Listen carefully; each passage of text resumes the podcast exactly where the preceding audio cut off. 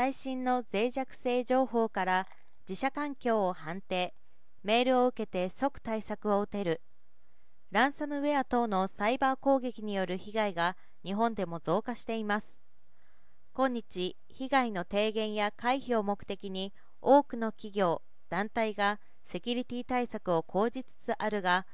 IT インフラで使われるアプリが増えそれにバージョン管理やセキュリティパッチが追いつかず当該脆弱性を突かれた被害が急増しているということです。アライドテレシスは脆弱性情報をメールにて知らせる脆弱性通知サービスを4月1日より提供します。同サービスでは脆弱性情報データベースジャパンバルネラビリティノートズ JVN の情報を活用し同データベースと同社顧客の契約対象機器等を1日1回照合して脆弱性を発見した場合にメールを送る。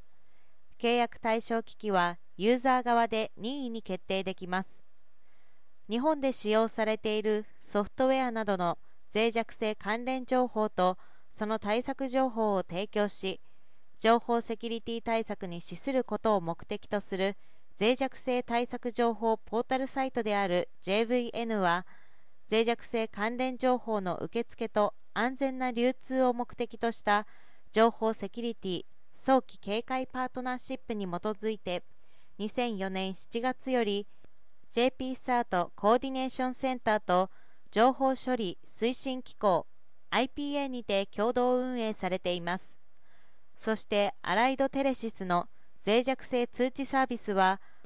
同ポータルの最新脆弱性情報をもとに顧客環境の脆弱性の有無を確認。脆弱性があった場合には顧客にその旨をメールで通知しバージョンアップやセキュリティパッチ適用など顧客自身による対策を可能とします。IT インフラの脆弱性を低減しサイバー攻撃による被害を未然に防げます。単体契約以外にも同社他サービスの付帯オプションとして提供します。